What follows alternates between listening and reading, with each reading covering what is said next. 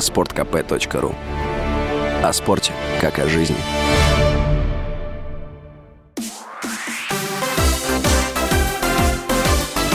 Новости спорта.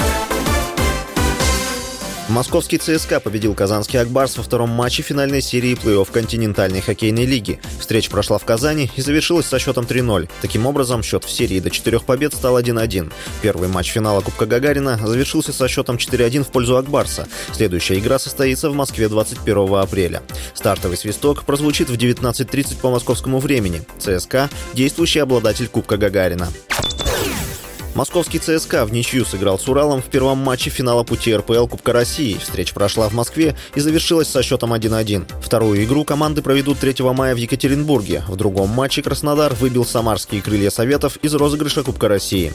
Встреча в рамках второго этапа полуфинала пути регионов Кубка России прошла в Краснодаре. К 70-й минуте краснодарцы вели 2-0, однако в добавленное ко второму тайму время самарские футболисты забили дважды и сравняли счет. Основное время игры завершилось со счетом 2-2. В серии пенальти сильнее оказались краснодарцы – 3-0. Таким образом, они прошли в первый этап финала пути регионов Кубка России стал известен план руководства Барселоны по возвращению в клуб аргентинского нападающего Лионеля Месси. Об этом сообщает Диарио Спорт. По информации издания, ради подписания Месси каталонскому клубу придется сократить зарплатный фонд и продать нескольких игроков. Чтобы соблюсти финансовый фейерплей, форварда могут зарегистрировать в Ла Лиге с зарплатой 25 миллионов евро в год до уплаты налогов. Уточняется, что эта сумма в 4 раза меньше того оклада, который был у аргентинца в команде ранее.